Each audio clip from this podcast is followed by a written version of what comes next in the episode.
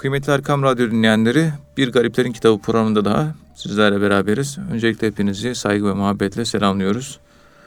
Bu programda malum olduğu üzere muhterem hocamız, Profesör Doktor Ethem Cebecioğlu hocamız bize Esad Efendi Hazretleri'nin fikirlerinden, tasavvufi görüşlerinden bahsediyorlar. Muhterem hocam, Esad Efendi Hazretleri bir müridine şöyle diyor. Şimdilik diyor kendi şahsım için bir istirhamda bulunmak istiyorum. Şöyle ki bir ay kadar oluyor önce kendime sonra da bütün ihvanımıza imanda kemale ermemiz için Cenab-ı Hakk'a niyaz ediyorum. Bu yüzden hayır dualarınıza muhtacım. Belki o dualarınız sayesinde bunda muvaffak olurum. Çünkü bazı alametlere bakınca imanda kemale ermeye çok şiddetli muhtaç olduğumu anlıyorum. Şeklinde bir ifadesi var. Yani bütün ihvanından imanının kemale ermesi için dua istiyor. Dilerseniz buradan başlayabiliriz hocam. Bunu nasıl anlamak gerekiyor, nasıl yorumlamak gerekiyor? Buyurun efendim. Evet. Euzu billahi mineşşeytanirracim. Bismillahirrahmanirrahim. Elhamdülillahi rabbil alamin. Ves salatu vesselamu ala rasulina Muhammedin ve ala alihi ve sahbihi ecmaîn. Evet. Yani Esad Erbil Hazretleri mahfiyet sahibi bir insan. Evet hocam. Yani büyük bir şey, büyük bir insanı kamil ama bu insanı kamil olmasının arka planında istina hali yok. Yani bir tevazu var, bir mahfiyet var. Ben oldum kelimesini mektubatın hiçbir yerinde bulamıyorsunuz. Evet. Benim şöyle bir makamım var. Mektubatın hiçbir yerinde yer yok. Her yerde acziyet var. Her yerde mahfiyet var. Her yerinde fakr fena var. Her, her yerinde acizliğini idraki var. Acizliğinin idraki var. Ben bir hiçim. Bende bir şey yok. Bu duyguyla dolu bir insan. Evet. Yani fena makamına ermek de bu olmuş oluyor. E, acizliğinin farkına varmaya bir noktada fena makamı deniliyor. Tam bir mahfiyet hali. E, buna evet. mahfiyet hali derler. Evet. Zıttı içe bunun kibirdir. Kibir. Yani psikolojik bir hastalıktır. Evet. Bak ne kadar mahvi bir insan. Ne kadar böyle tevazu sahibi insan Esad Erbili. Mektup yazdığı bir ihvanından dua istiyor. Evet. Diyor ki şimdilik kendi şahsım içinde sizden bir ricada bulunacağım diyor. Şöyle bir ay kadar oluyor önce kendime sonra da bütün ihvanımıza imanda kemale ermeniz için imanda olgunlaşmanız için Cenab-ı Hakk'a niyaz ediyorum. Hem kendisi için hem ihvanı için. İmanda kemalat sahibi olun. Bunun manası ihsan mertebesine yükselin. Evet. Tam açılımı bunun bu. Yani Cibril hadisi vardı ya Ömer İbn Hattab'dan rivayet edilen. Evet. Oradaki ifade gibi İslam var, iman var ve ihsan var. İhsan. Piramidin en tabakası bütün piramidin oturduğu genel zemindir. O Evet. İslam'dır. %90'dan %99'a kadar olan bölüm imandır. Daha bir elittir, daha bir havastır. Geriye kalan yüzde birlik bir kesim ise ihsandır. Tabandaki o yüz kişi en zirvede bire iner. Evet. Dervişlerin her birisi yüzde doksan ile yüzde doksan dokuzluk o bölmede yüzde onluk bir bölümdeki seçkinler elit most elit değil. Yani seçkindir ama çok seçkin. Ehasül havas değildir. Derviş olmak da bu manaya geliyor. Çünkü derviş olduğunuz andan itibaren takvayı gerektiren salih amelleri ve amellerdeki kaliteyi artırmanız gerekiyor. Bu size havas yapıyor. Her ezan okundukça abdest alıyorsun. Gerek var mı? Yok. Abdestin bozulmuyor. Ama siz dervişseniz anmanız lazım. Takva bunu gerektirir. İşte takva dediğimiz, elit olmak dediğimiz amellerdeki kaliteyi yükseltme ameliyesi. Tasavvuf bir noktada takva hareketidir. Evet. Dini daha derinden yaşamak, daha dikkatli ve daha duyarlı ve daha duyuşlu yaşamak. Onun için havas deniliyor. Ama genel insanlarda dini ben duyarlı ve duyuşlu, derinden takva ile yaşamaya çalışayım gayreti, arzusu pek olmaz. Hem gayret olmaz hem de böyle bir yönde bir iradesi de yoktur. Yani kendi yaşadığını yaşar gider. Ölünce cennete girer onlar da. Havas tabakası da cennete girer. E hasıl havas da. Ama aynı cennete girmezler. Avamlara avam cenneti verilir. Havassa havas cenneti verilir. E hasıl havasa e hasıl havas. En alttaki avam çoğunluk tabakasının gireceği cennette o Bangidara adlı şiirinde Muhammed İkbal'in dediği gibi cenneti molla ibaret ez huri gılman ve cenneti arifan ibaret est ez müşahede-i rahman Muhammed İkbal böyle diyor Farsça. Ne diyor Ee, hocam? avam tabakasının gideceği cennet hep hurilerle, gılmanlarla, yiyecek içeceklerle, musikiyle dolu diyor avam tabakası. Cennet Kur'an-ı Kerim'de anlatılıyor. Yeme içme cenneti. Evet. Ama bir derviş, bir arif, onun gideceği cennet sürekli Allah'ı görmektir. Allah'ı görmekten de daha üstün bir nimet olamaz. Onun için ariflerin cenneti müşahede-i Rahman. İşte biz öldükten sonra innekum seteravne rabbekum kema teravnel kamera leyletel bedri ve la tudarrun. Birbirinize engel olmaksızın Allah'ı açıkça hepiniz göreceksiniz diyor. İşte cennette bu makam dervişlerin, hava tabakasının gideceği makam. Onun için dervişin ve ariflerin, Allah dostlarının cennetinde böyle kadındı, yemeydi, içmeydi, bu dünyalarla ilgili lezzet zevklerdi fazla olmayacak.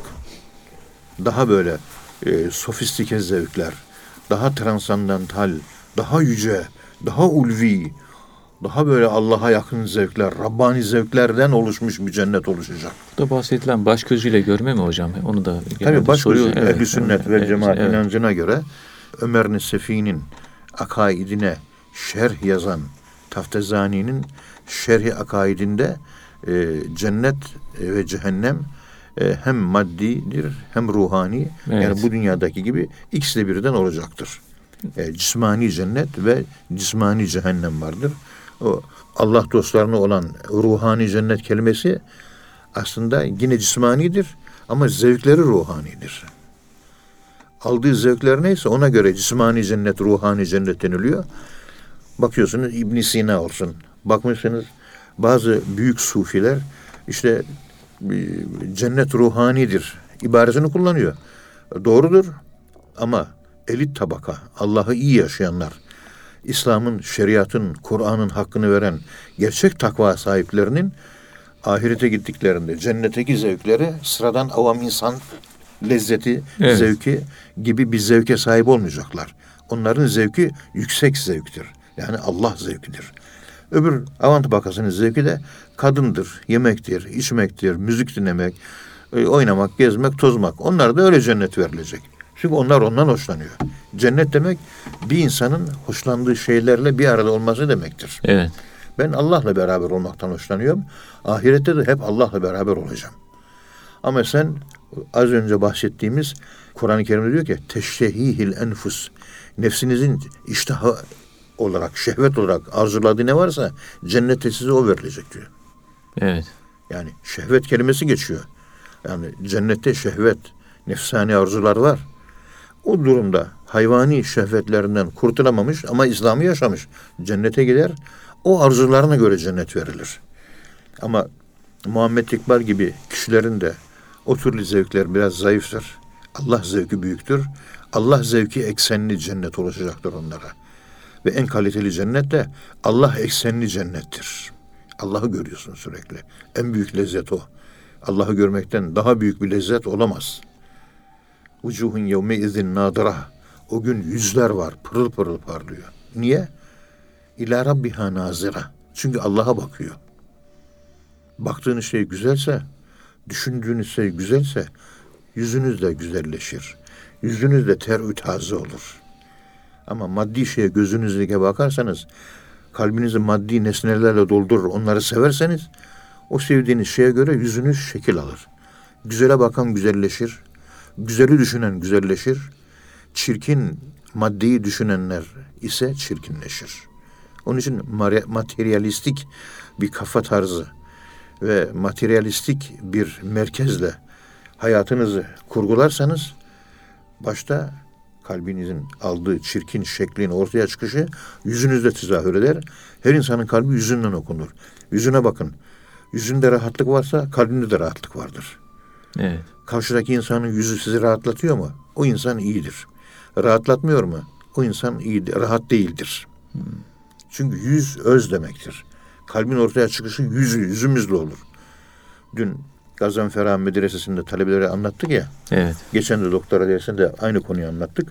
Hayvanlar mimikoloji bilimi açısından, yüz bilimi açısından her insanın sahip olduğu 118 tane yüz şekli var hepimizin. Yüzümüz 118 şekle girebilir.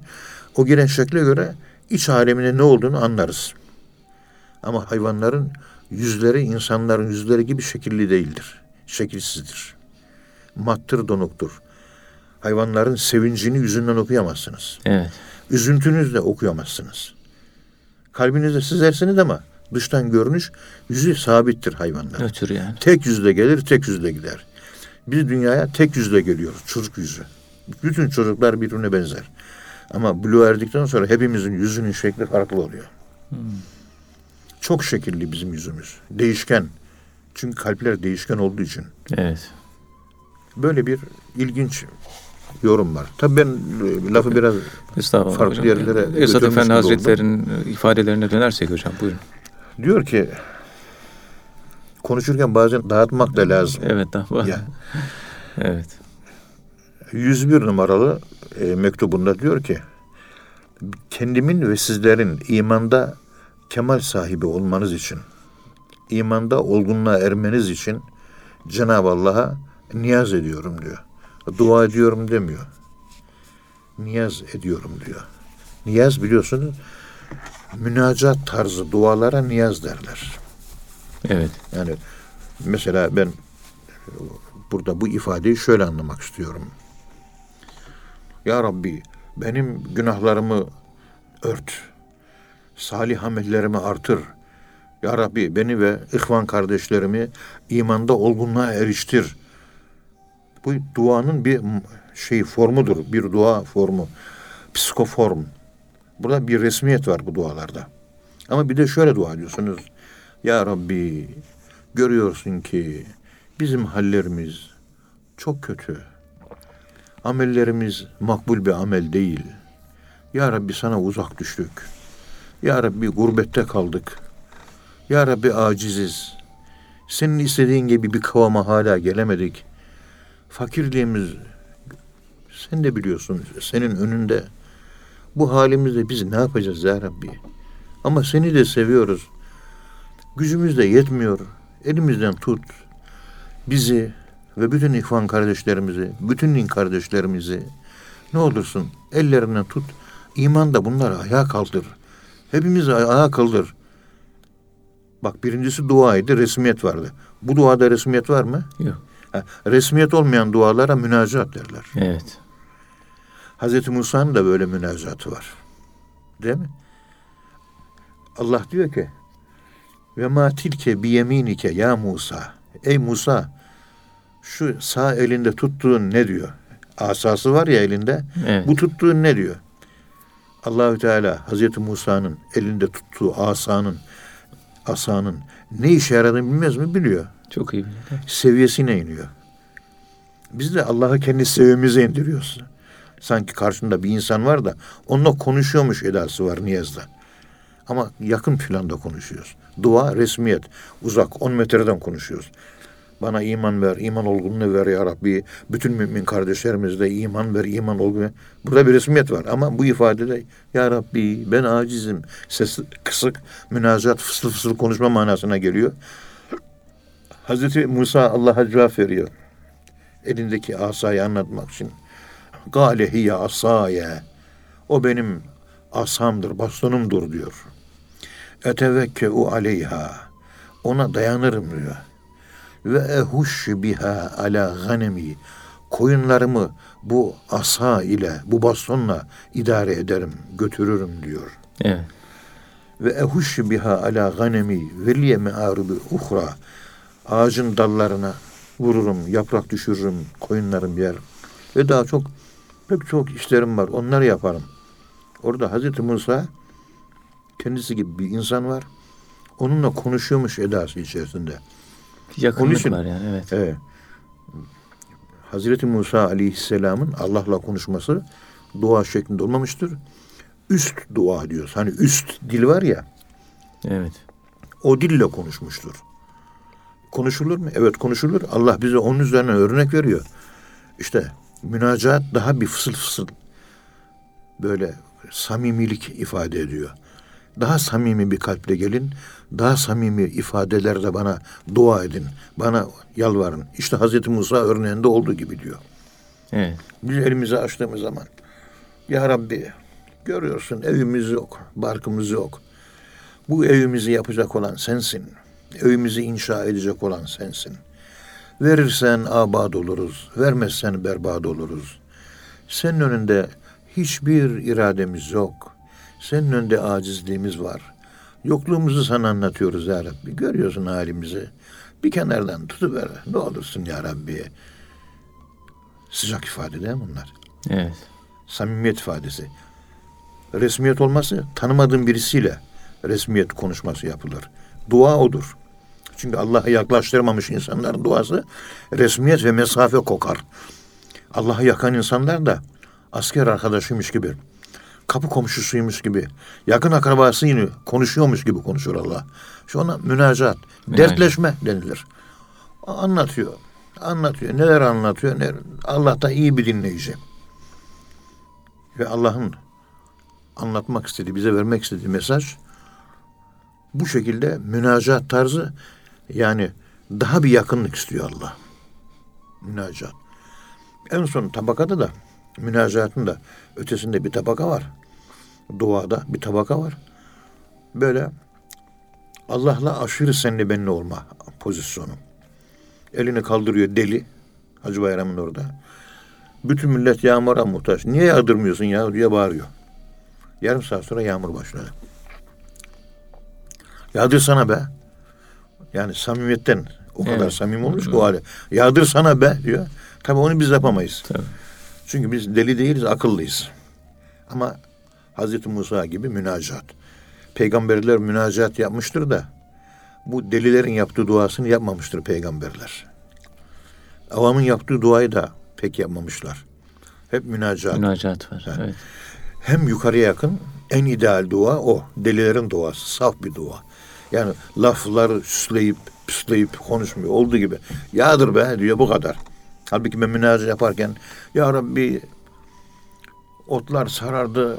Hayvanlar ot bulamıyor. Zavallılar aç kaldı. Karıncalar yiyecek bulamıyor. Ta esas mevzuya sadede gelene kadar Allah'la yarım saat bir konuşma yapıyorum. Ondan sonra sadede esas mevzuya geliyorum. İşte dirit, işte yeşert ya Rabbi. Biraz zamur indi ver. Günahımız çok layık değiliz ama diye dua yarım saatte zor biter. En alttaki de ya Rabbi gökten bize yağmur indir diye o da kısa keser. En tepedeki de en aşağıdaki de kısa keser. Münacat sahibi duayı uzatır. Çünkü konuştuğu kişi Allah'tır. Allah'la konuşmak büyük bir zevktir. Münacat zevki iman kamil insanlarda tezahür eder. Hz. Musa Aleyhisselam'ın Allah'la yaptığı bu konuşmaya benzer tarzda. Evet. İşte bunu Burada da hocam imanın tabii artması. imanda kemale ermemiz için Cenab-ı Hakk'a niyaz ediyorum. Öyle. dedi. Yani niyaz ediyorum. diyor, niyaz. Dua ediyorum demiyor. Burada, burada imanda kemale ermemiz için bu Tabii. demek ki En büyük evet, nimet yemin- imandır. Esad Efendi Hazretleri. O en büyük imanın yani en büyük nimet olan imanın daha da olgun hale gelmesi. Kemalat. Evet. Evet, onu istiyor. En büyük nimet o. İmandan daha büyük nimet olamaz. Bitti. İman bizzat Allah'tır. İman aşktır. Aşk Allah'tır. Yani akıl ötesi. Evet. Bu yüzden ey ihvan kardeşler hepinizin duasına muhtacım. Diyor Esad Efendi Hazretleri öyle diyor. Evet. Ben şeyhim ama siz de benim müridimsiniz ama benim duaya olan ihtiyacım sizin duaya olan ihtiyacınızdan kat kat fazla. Lütfen bana dua edin. İhtiyacım var. Ben oldum. Büyük bir adamım. Ben istina sahibi, ihtiyaçsızlık psikolojisi olan bir insan değilim ben. Ben ihtiyaçlı bir insanım. İhtiyacım var, muhtacım ben. Çünkü görünürde bazı alametlerim var. Kendi o alametlerime, yaptığım işlerime bakınca imanımın olgunlaşmasına çok şiddetli ihtiyaç duyuyorum diyor. Yani bazı noksan işlerim var. Kamil iman sahibi öyle noksan iş işlemez. Ama ben de öyle noksan işlerim oluyor maalesef. Demek ki imanım olgun değil. Onun için kuvvetli bir imana, olgun bir imana çok kuvvetli bir şekilde ihtiyacım var. Lütfen bana dua edin. İhtiyacım var. Evet. Karşılaştığınız ihvan kardeşlere size söylediğim bu hususu lütfen açıklayın. Esad Erbil Hazretleri hepimizden dua bekliyor. Mektubatım bu yerine gelen muhterem Allah dostu Kemal abi vardı Ankara'da. Sami Efendi Hazretleri'nin Ankara halifesiydi. Mektubatın bu yerine gelince eline kaldırdı. Ya Rabbi Esad Erbil Hazretleri bütün ihvanından dua istiyor. Ben de o öldü 1931 senesinde ama ben de onun bir ihvanıyım. Onun imanını artır diye öldükten sonra bile böyle talepler varsa hemen elimizi açıyoruz. Mektup bırakıyoruz. Bu maneviyatın ince edeplerindendir bu. Herkesin aklı ermez buna. Anlatması da zor. Hemen elini açıyor. Esad Erbil Hazretleri'nin imanını artır ya Rabbi. Onun hürmetine de bizimkini de artır ya Rabbi diye dua ediyor. Öyle amin diyor. Ondan sonra okumaya devam ediyor. Evet. Çünkü emir veriliyor burada. O zaman emre hemen itaat etmek lazım. Evet. Kur'an-ı Kerim'de de öyle. Diyor ki işte sadaka verirler. Allah'ın rızasını kazanırlar. Kur'an bitince kalkıyor. İlk işi sadaka vermek oluyor. İşte kavlun marufun sadakatun. Güzel söz söylemek bir sadakadır. Gidiyor hanımının gönlünü alıyor. Gidiyor bir zata telefon ediyor. Nasılsın iyi misin? Hal hatır soruyor. Kur'an'da emir olarak verildi ya. Hemen onları uygulamaya çalışıyor. U- uygulayabileceklerini tabii. Mesaj, Hemen anında. mesajı almış oluyor yani. Sem'an ve taaten diyor. Evet. Aldım mesajı bak uyguluyorum anlamına geliyor. Ne emredildiyse şu büyüklerin adetleri böyle. Evet. Ve benim için dua edin. İhvanımız bu konuda gaflette bulunmasın.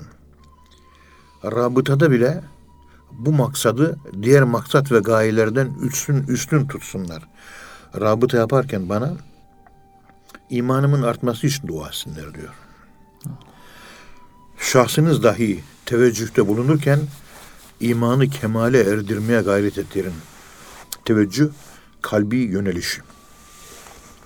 Kalbi yönelişte bulunurken bile yani kalben bir noktaya yöneliyorsunuz. O kalben yöneldiğiniz nokta imanın artırılmasıyla üst üste gelsin. Üst üste otursun. Yani bir şeye en çok teveccühünüz ve bir şeye yoğunlaşmanız imanın artması üzerine olsun. Hazreti Bediüzzaman sırf iman risaleleri yazdı biliyorsunuz. Evet. Hepsi iman. 120 tane risale yazdı. İman o kadar önemli. Evet. O olmadan onun üzerine ihsan, tasavvuf inşa edilemez. Önce iman gerekir. tabii. İman, iman merkez. Şahsınız dahi teveccühte bulunurken yani karşısındaki müridine söylüyor. Şahsınız dahi teveccühte bulunurken imanı kemale erdirmeye gayret ediniz. Hamdolsun Cenab-ı Allah Celle Celaluhu bize imanda noksan olduğumuzu, imanımızda kusurlu olduğumuzu bize gösterdi. Allah bir kulu, kula kusurunu gösterirse onu cennete koymak istiyor demektir. Başkasının kusuruyla meşgul ediyorsa Allah onu da cehenneme koyacak demektir. Allah Allah. Ben kendi imamdaki, inancımdaki eksikliği, noksanı, kusuru gördüm ve bildim. Elhamdülillah büsbütün cahil bırakmadı beni. Kendimi biliyorum imanım noksan. O halde imanım noksansa lütfen benim imanımın kuvvetlenmesi için bana dua edin. Bu Allah'ın fazlı ihsanıdır. Yani kendi kusurunu görmek Allah'ın bir nimetidir. Kendi kusurunu bilmek nimet. Başkasının kusurunu bilmek de ceza, nikmettir. Evet. Ve Zalike fadlullah yu'tihi men yeşâ. Bu Allah'ın fazlıdır, ihsanıdır, hediyesidir. Ve bu nimeti dilediği kişiye verir. Allah herkesi herkese göstermiyor. Herkesi kendine göstermiyor. İnsanoğlu ekstroversiyeldir, dışa açıktır. Hep başkasının kusurlarını görür. Kendi kusurunu görmez. Kendisi sütten çıkmış ak kaşıktır. Görmez. Hazreti Pir bile kemali iman peşinde. Bu fakir günahkar kul isyan içinde, tuyan içinde. Ne olacak halimiz? Evet, bunlar tabii ilginç büyüklerimizden gelen, Allah dostlarından gelen üst, yüksek mesajlar. Evet. Bunları alabilmek lazım. Kişi noksanını bilmek gibi irfan olmaz. Gerçek arif kendi eksiğini görebilen, otokritik yapan insandır. Zaten evliyalık makamı nefsi levvameden başlıyor dikkat edin. Mülhime değil, levvame. Kendi kendini görüp eleştiren nefis ve Allah e, bir sürü mesela nefsi mutmainne yemin etmiyor. Nefsi mülhemeye yemin etmiyor. Nefsi mutmainneye, nefsi raziye, nefsi merziye, nefsi kamile. Niye nefsi lema ve la uksimu bin nefsi levvame? Kendini görüp tartabilen, kendini tartabilen, otokritik yapabilen kişiye yemin ederim diyor. Evliyalık oradan başlıyor.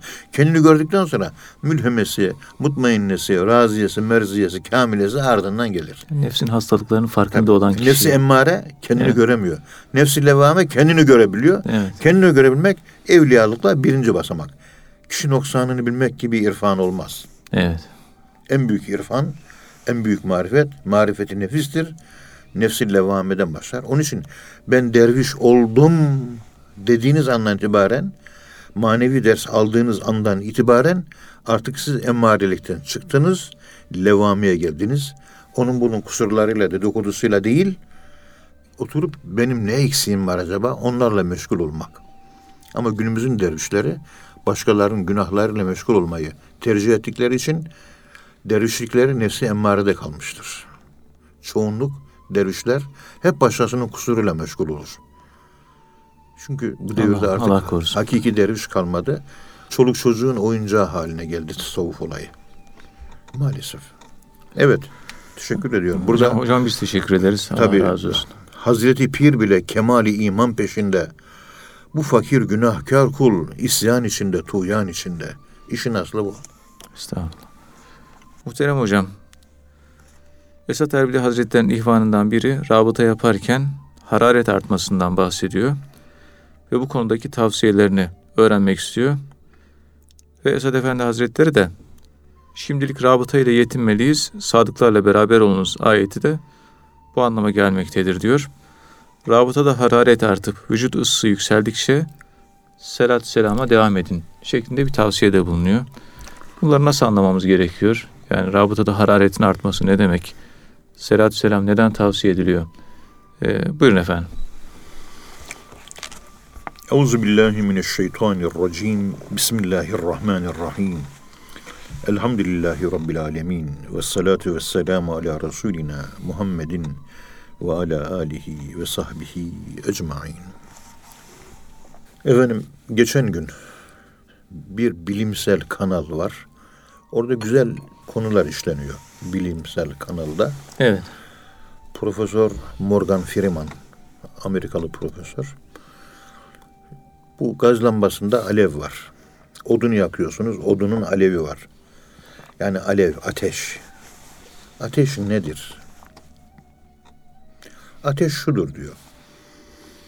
Ateş moleküllerin birbiriyle çılgın bir şekilde kontrolsüz bir şekilde birbirine girişmesi, birbirine sürtünmesi ve çılgın gibi yani yani düzen değil de düzensizlik, entropi. Böyle kaos. Yani düzen içerisinde hareket eden bir cismin moleküllerinin düzensiz hareket edişinin çılgınca ve hızlı olması alev budur diyor. Alev. Evet. Şimdi bir dervişin iç alemindeki alevi ben şöyle anlamak istiyorum. Buyurun efendim. Bende aşk zayıflığı var. Ama benim şeyhimde aşk gücü var. Ben şeyhimdeki olgun gördüğüm Allah aşkını bende Allah aşkı yönüm benim fakir olduğu için kendimi ben transfer etmek istiyorum. Evet. Dolayısıyla ben şeyhimin gözüne, kaşına, eline, yüzüne aşık değilim. Ben onun kalbindeki büyüttüğü, geliştirdiği, inşa ettiği Allah'a ve Allah'a ait aşka aşığım. Evet. Rabıta da budur. Şekle değildir. Ruhaniyetedir. Ruhlar, ruhlarla iki suyun birbirine karıştığı gibi karıştı. Mercel bahrayn yeltaqiyan. Beynehuma berzahul la yebgiyan. Aralarında engel yok. Haza milhun ucac. Ve haza azbun furat. İşte tatlı su, işte acı su. Benim imanım zayıf, acı su. O şeyi kamilim benim.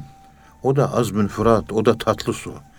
Tatlı suyla acı su karışıp bir araya geldiğinde ne olur acaba? Moleküler yapı çok hızlı bir şekilde harekete ve çılgınca harekete geçer. Evet.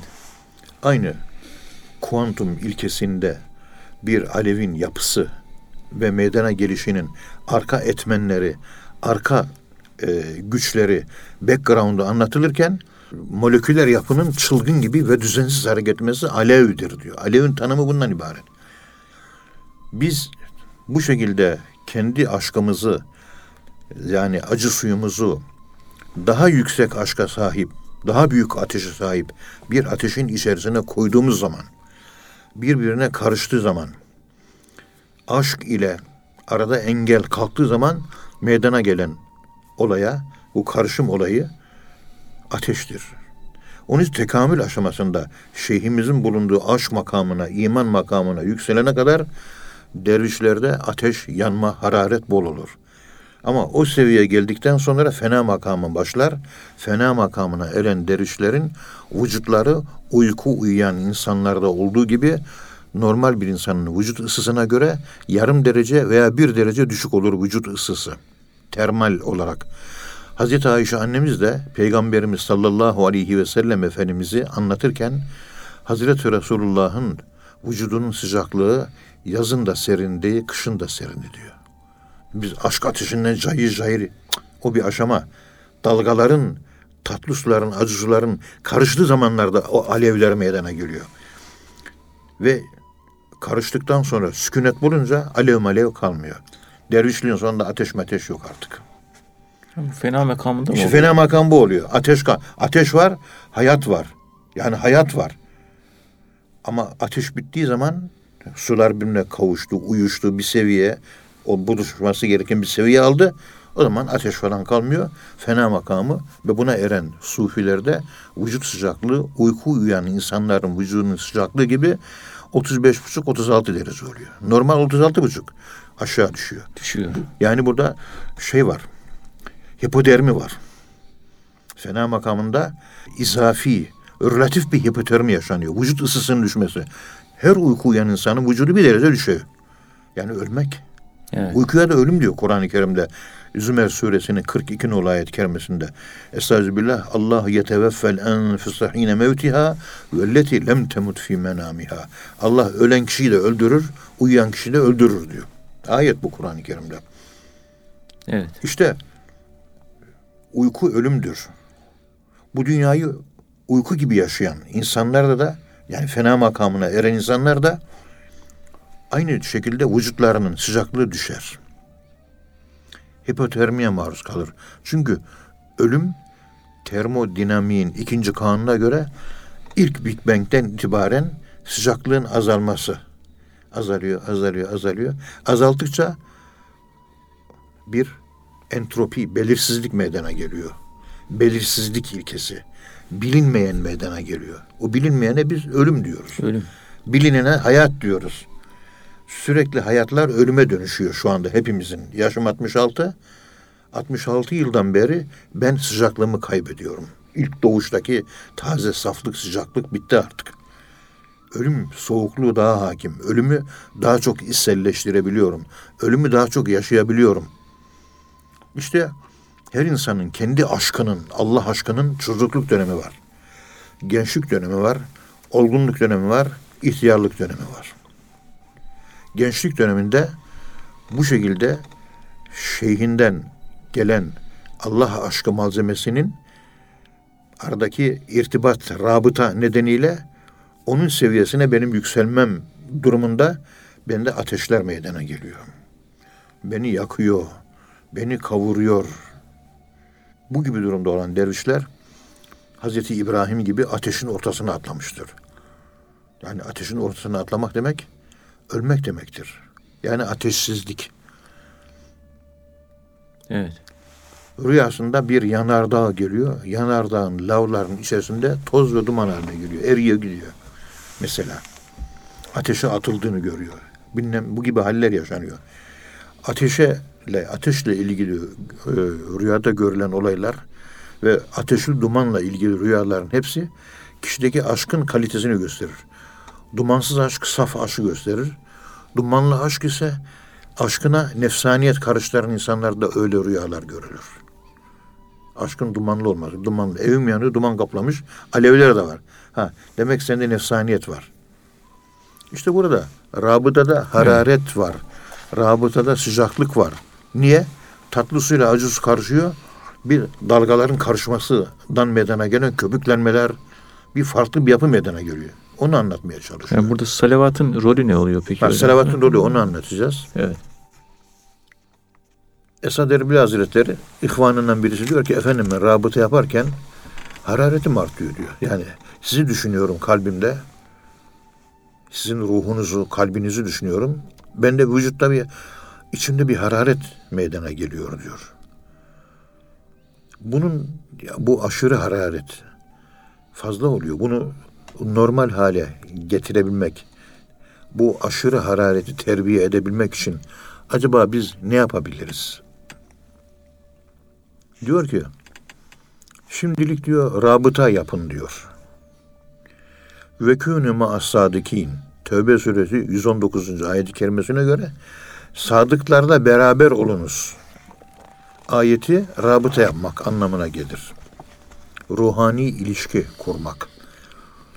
Ruhani bağ, ruhani akrabalık, ruhani yakınlık kurmak. Evet.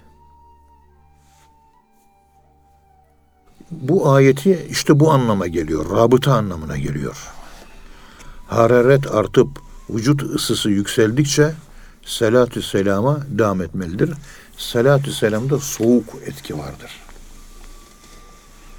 Allahümme salli ala Muhammed. Soğuk etkisi var. Nasıl, Soğukluk. nasıl yani hocam? Bu şöyle tarif edeyim. Peygamberimiz rahmet peygamberi var ya. Peygamber olma özelliği var ya. Evet. Ve ma erselnâke illâ rahmetellil alemin. Rahmette serinlik vardır. Kûni berden ve selamen ala İbrahim var ya. Evet. Ateşin serin ve sakin olması ve soğuk olması rahmetle alakalı. Yani ateşin gazabından merhamet çıkmıştır. Peygamberimiz rahmetten ibaret ve rahmetten yaratılmış bir peygamberdir. Özü, merkezi rahmettir, merhamettir. O merhamet serinliği ifade ediyor. Sıcaklık da değil, soğukluk da değil. Merzel Bahrain dediğimiz tatlı suyla acı suyun birleştiği yerde merhamet söz konusu. İç içe girme. Annenin çocuğa merhameti, peygamberimizin ümmetine merhameti, bizim hayvanlara, kuşlara merhametimiz, arkadaşlarımızın birbirlerine olan merhametleri işte budur. Bir serinlik, sükunettir, huzurdur, bir evet. rahatlamadır. İşte peygamberimizde bu özellik var. Peygamberimiz sallallahu aleyhi ve sellem Efendimiz sünnetlerini tam yaşayan insanlarda salavatın tecellisi daha kuvvetli olur. Siz peygamberimizin sünnetlerini fiili olarak yaşamazsanız ama karşılığında da Allahümme salli ala Muhammed derseniz o çekmiş olduğunuz salavatın gücü daha zayıf oluyor. Yani sadece dille ifade etmek tabii, yetmiyor. Evet. Sünnetini yaşayarak sünnetin yaşamak suretiyle Salavata devam Evet, etmek. Yani vücut organları da salavat çekiyor. Sünneti yaşamak demek vücut organlarımızı salavat getirmesi. Ameli salavat. Varsa kalbi salavat tecelli eder. Evet. Bizim kalbi salavatlarımızda serinleme olmuyor. Veyahut da şöyle oluyor. Hocam daralıyorum diyor. Tamam. Daraldığınız zaman yüz defa Allahümme salli ala Muhammed deyin rahatlarsınız. Hocam yüz tane salavat çektim ama rahatlamadım. Çünkü sünneti yaşamıyor. Az yaşıyor. O zaman yüz salavat ona az. O imanı kamil için yüz salavat. Sami Efendimiz diyor ki sahabe-i kiramdan sanırım Enes İbni Malik olacak radıyallahu anh. Hatırımda öyle kalmış. Ey Enes diyor. Dışarı çıktığın zaman sen bir tane ayet-ül kürsü oku diyor. Sami Efendimiz de Musahabe adlı kitaplarında dile getiriyor. Diyor ki sahabi kiram zamanında lokma helaldi diyor.